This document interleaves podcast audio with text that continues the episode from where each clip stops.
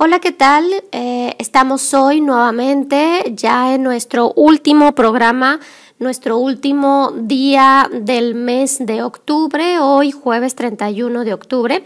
Y bueno, el día de hoy quiero cerrar esta serie de cápsulas informativas con un tema que es zona sana. O también lo podemos decir como alimentación para desintoxicarnos, ¿sí? Y bueno, muchas veces escuchamos eso de qué es desintoxicación y dieta detox, etcétera. Y en mi punto de vista, creo que un plan de desintoxicación lo deberíamos de hacer diariamente. ¿Qué quiere decir? Quiere decir que diario deberíamos de consumir alimentos no tóxicos, alimentos sanos, alimentos no industrializados. Entonces, primeramente, los alimentos para la desintoxicación deben de ser magros, que actúan aportando pues lo que es las proteínas, fibras y agua.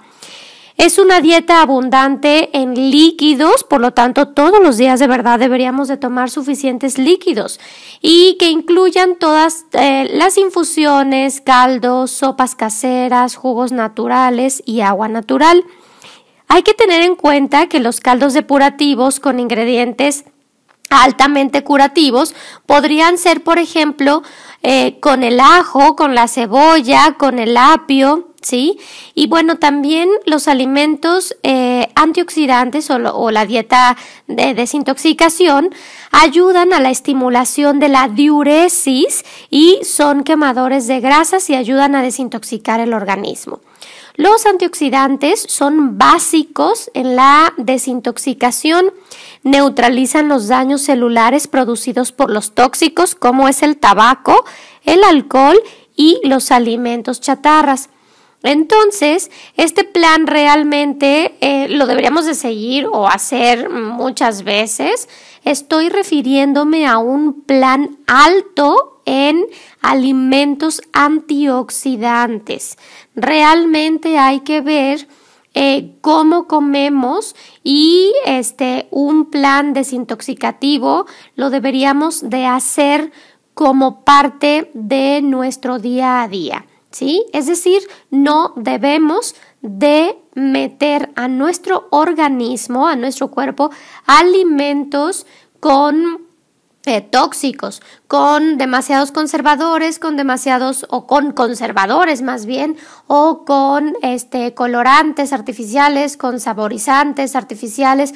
Todo eso nos va intoxicando. Entonces, yo los invito a que realmente vayamos haciendo una dieta poco a poco más natural.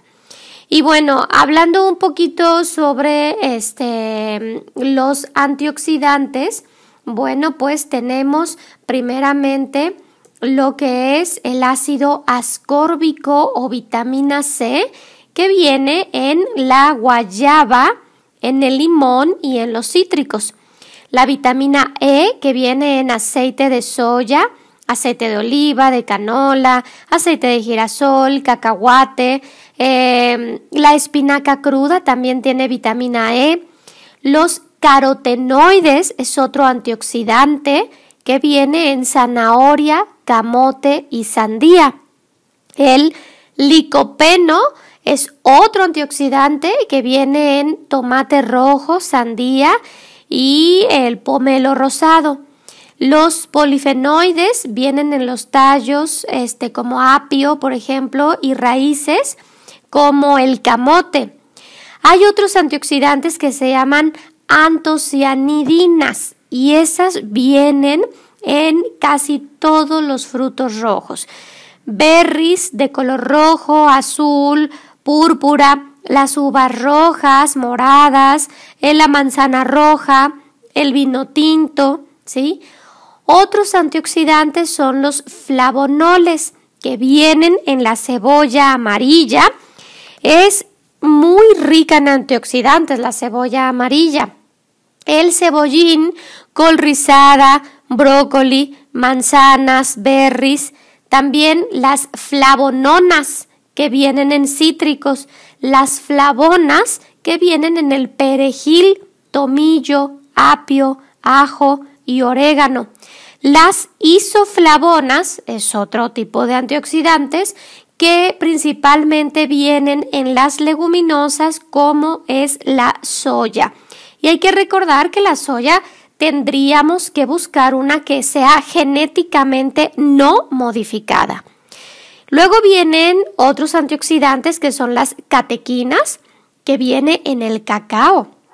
Entonces el cacao es muy bueno, pero hay que recordar cacao de verdad al 100%. También las catequinas vienen en las uvas, berries y manzanas. Luego tenemos las proantocianidinas. Estas vienen en lo que es el cacao. Y también en las manzanas, berries, uvas rojas. Y finalmente tenemos las luteínas y zeaxantinas que vienen en espinacas crudas. Acuérdense, los alimentos crudos. Y es muy importante ver que realmente casi todos los alimentos que tienen antioxidantes nos los deberíamos de comer crudos. Entonces, ¿qué examen de conciencia hacemos? No sé si ustedes estén consumiendo suficiente día a día. Les voy a decir que es muy importante en nuestra dieta antioxidante del día a día poner alimentos funcionales. ¿Y cuáles son estos alimentos funcionales? Pues los que realmente nos sirven, nos funcionan, como su nombre lo dice. Y bueno, vienen principalmente los aminoácidos. Los aminoácidos son prácticamente las proteínas. Hay que elegir qué tipo de proteínas, por ejemplo, salmón, pescado, ¿sí? A lo mejor una vez a la semana o dos veces a la semana, res y carne de cerdo, lomo o pierna, pero muchas veces a la semana, 3, 4 veces a la semana, habría que consumir salmón o pescado. Y bueno, los antioxidantes, como les dije, también son parte de los alimentos funcionales. Entonces, todo lo que son las frutas y las verduras son alimentos funcionales. Hay algo que se llama electrolitos, ¿sí? Pero los electrolitos tienen que estar en la misma concentración que nuestro plasma sanguíneo. Entonces, todas las bebidas hipertónicas que conocemos en el mercado solamente son para momentos que realmente estemos deshidratados, ¿sí? O si hacemos demasiado ejercicio. Pero los electrolitos en su forma natural, que son sodio, potasio, magnesio, calcio, vienen ya en los alimentos, ¿sí? La fibra también es muy importante, deberíamos de consumir 30 a 35 miligramos de fibra al día y bueno, pues eso sería prácticamente si nosotros consumiéramos al menos 2 o 3 tazas de verdura al día crudo junto con 5 a 6 raciones de fruta, más aparte 1 o 2 raciones de cereales integrales, más una ración de oleaginosas y una ración de leguminosas. Entonces, pregunta, ¿consumimos todo eso al día? ¿Sí? Y bueno, ya hablé de las isoflavonas y ahora también les quiero mencionar otros 2 alimentos funcionales o antioxidantes que son la colina y la coenzima Q10, que llegan también a actuar como neurotransmisores, son muy importantísimos, además ayudan muchísimo al corazón y al cerebro. Todas las vitaminas, los minerales, el extracto de semilla de uva es un alimento funcional muy bueno, muy importante y por supuesto el omega 3. Y bueno, mencioné lo que es la colina, es un nutriente esencial que suele agruparse con el grupo de la vitamina B. Entonces, la colina realmente se usa en la síntesis de los componentes que forman partes de las membranas celulares de todo el cuerpo, por eso es muy importante, ¿sí? Y la coenzima Q10, bueno, es soluble en aceite Es similar a las vitaminas liposolubles y es un componente de cadena de transporte de electrones y participa en la respiración celular.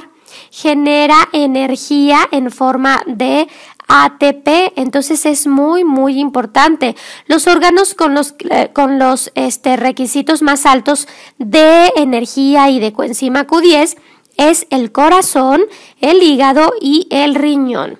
Entonces, vemos la importancia del día a día hacer una dieta antioxidante. Y finalmente, les voy a decir unas reglas de nutrición para estar consumiendo día a día una calidad de alimentos. Primeramente, es precisamente la calidad de alimentos. Hay que tratar de evitar lo que es azúcares, postres, nieves, refrescos, alcohol. Hay que tratar de evitar grasas saturadas, alimentos fritos, y es muy importante poner horarios de alimentación. Cada 4 horas sería lo ideal. Es decir, desayunar bien, una colación de fruta, comer una colación y cenar poco. ¿Sí? Hay que tener variedad de alimentos y rotación de menús. También es muy importante, como regla número 2, el agua, la hidratación, 35 mililitros por kilogramo de peso sano. Y regla número 3, bueno, pues movernos. La pregunta es aquí, ¿tú te mueves o te oxidas? ¿Sí? Hay que hacer ejercicio todos los días, como subir escaleras, caminar, trotar, jugar, si son adolescentes o niños, pues jugar con los amigos, y si somos pues ya grandes, pues a lo mejor sacar a pasear al perro, pero realmente trotando, ¿sí? Y al menos 3 a 5 veces a la semana, pues habría que hacer ejercicios ya formalmente como un deporte, como es el spinning o la natación, o a lo mejor fútbol, etcétera, ¿sí? Es muy importante hacer ejercicio. Regla número 4, apoyo familiar. A veces estamos en un plan de alimentación para tratar de bajar de peso y resulta que nuestra familia son los grandes saboteadores. Hay que hablar con ellos, es muy importante. Por favor, pedir apoyo de no saboteo. Es decir, que en el refrigerador no existan pues bolis, nieves, que no existan en la despensa galletas dulces, que no tengamos realmente tentaciones, que no haga pues nuestra mamá, a lo mejor que no haga de comer moles, pozoles, pizzas, que el novio no nos lleve a los tacos, mejor que nos dé apoyo, realmente es muy importante pedirlo. Y bueno, número 5 y lo más importante es tus emociones, tu fuerza de voluntad, el manejo del estrés, el manejo de la impulsividad, de la ansiedad, de tu depresión, a lo mejor el control de una adicción a algún alimento, aceptar si tenemos algún desorden de alimentación, picoteo, comedor nocturno, ¿sí? Comedor de dulces, todo eso es muy importante. Y yo les digo a los pacientes que les recomiendo hacer una gráfica semanal para calificarnos, ver cómo estuvo esta semana en mi alimentación, ver cómo estuvo esta semana en el consumo de agua, en el consumo de antioxidantes, de alimentación sana, de calidad de alimentos, ejercicio, cómo estuve. Y finalmente, para cerrar, quiero compartirles una frase, una oración de Dalai Lama que la verdad me gusta mucho y dice así: solo existen 2 días en el año en que no se puede hacer nada. Uno se llama ayer y otro mañana. Por lo tanto, hoy es el día ideal para amar, hacer y principalmente vivir. Aplícalo, por favor, esto a tu día a día en tu cuidado de tu salud, de tu alimentación. Bueno, pues hemos llegado al final de nuestras cápsulas informativas de este mes de octubre. Acuérdense que tenemos el taller de bariatría, el taller de Navidad para los pacientes bariátricos. Es el día miércoles 27 de noviembre. Entonces los esperamos, son con dos horarios, a las 11 de la mañana el primero y a las 7 de la tarde el segundo. Por favor, llamen a inscribirse 3x3 106 1467. Que estén muy bien, les mando un beso y un abrazo.